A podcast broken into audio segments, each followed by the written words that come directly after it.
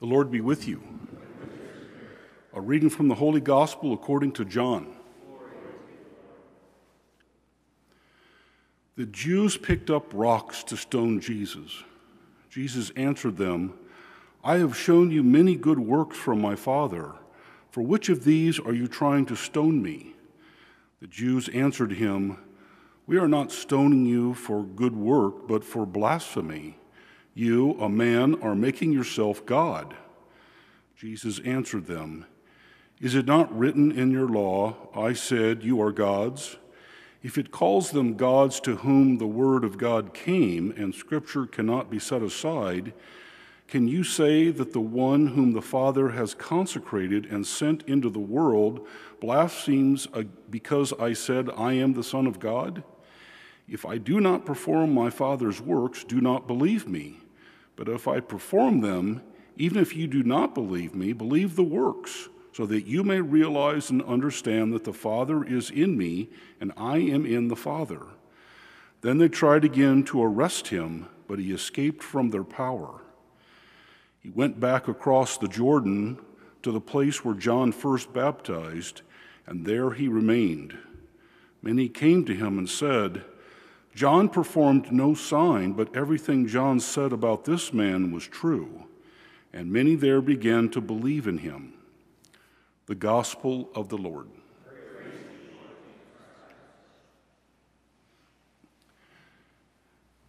Well, good morning. Well, once again, we see Jesus uh, in this book of signs, the part of John's Gospel uh, trying to make a point to the people. Uh, it's helpful to know that, again, uh, this is connected with something that happens just before our reading. Uh, this is at the time of Hanukkah, which was uh, not one of the three pilgrimage feasts, but a, a major feast that demonstrated a miracle uh, many years before where light in the temple was kept on much longer than it could have. Uh, a symbol for the coming Messiah. And so Jesus uses this opportunity once again to try to get people to see who he is. But of course, they, they don't. Their hearts are hardened. Um, and we're coming to the end, obviously. We get into Holy Week next week. Uh, I think the combination of Jeremiah today is helping us to realize a couple of points. And one of those is just how frustrated the human part of Jesus must have been.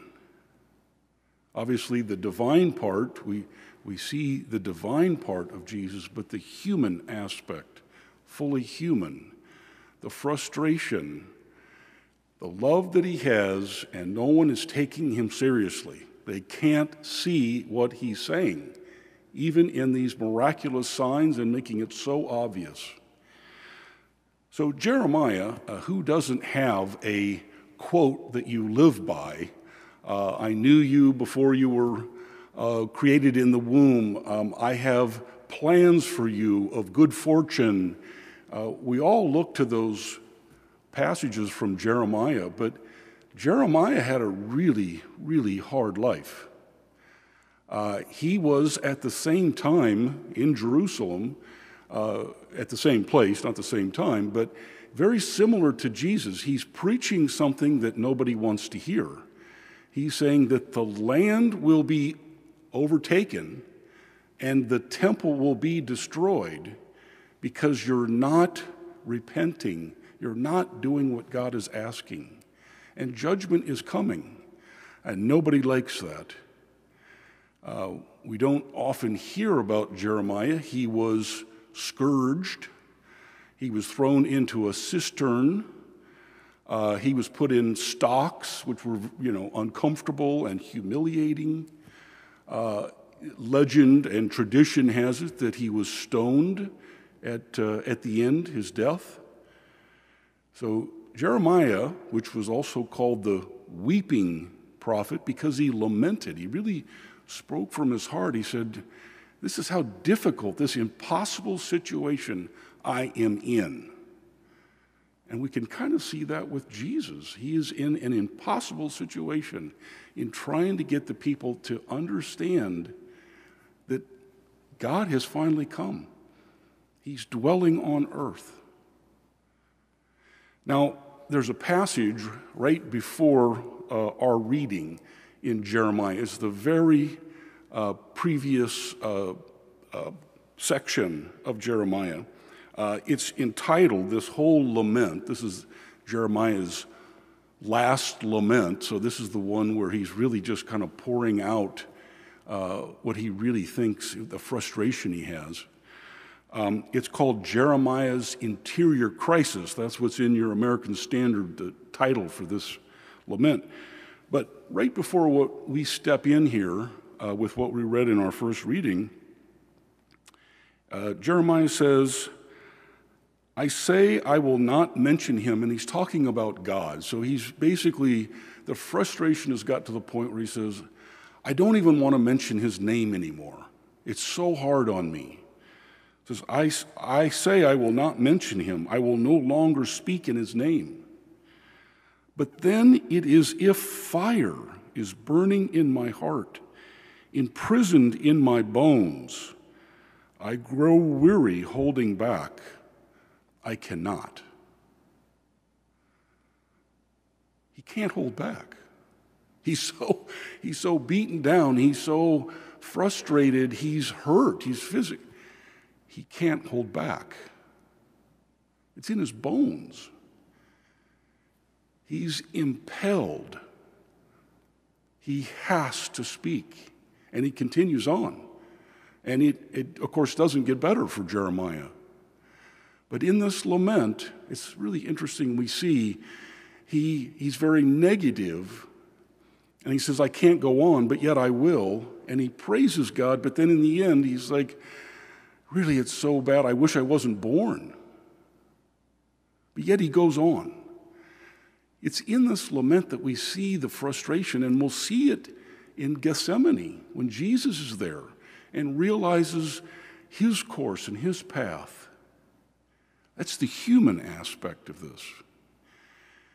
When we think of this impelled drive, it's really not about emotion. Yes, Jesus loves us, we can't even fathom, but it's about purpose. Jesus has a purpose, and it's to save us, it's to put the world back on the right course, to get us back to where we should be. That's his purpose, and he will go through anything to get that purpose intact. And that's what we'll see next week in Holy Week the incredible passion that we will walk through and remember. This incredible passion he has for us, it's about purpose. Now, the other thing that I think it's interesting, we, we look at Jesus and we look at Jeremiah and we see the aspect of trying to save us.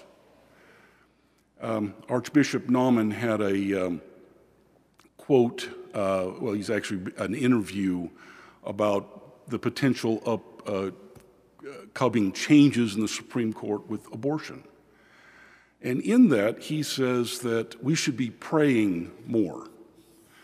And of course, he's, he is asking for prayers that uh, the Supreme Court will uh, put in place, you know, a change in the laws that we have. But his quote here was really telling for us. He says, it's really important for we Catholics to pray more, to intercede more for the judges, but also for ourselves, that we can be this society that really reverences the human person.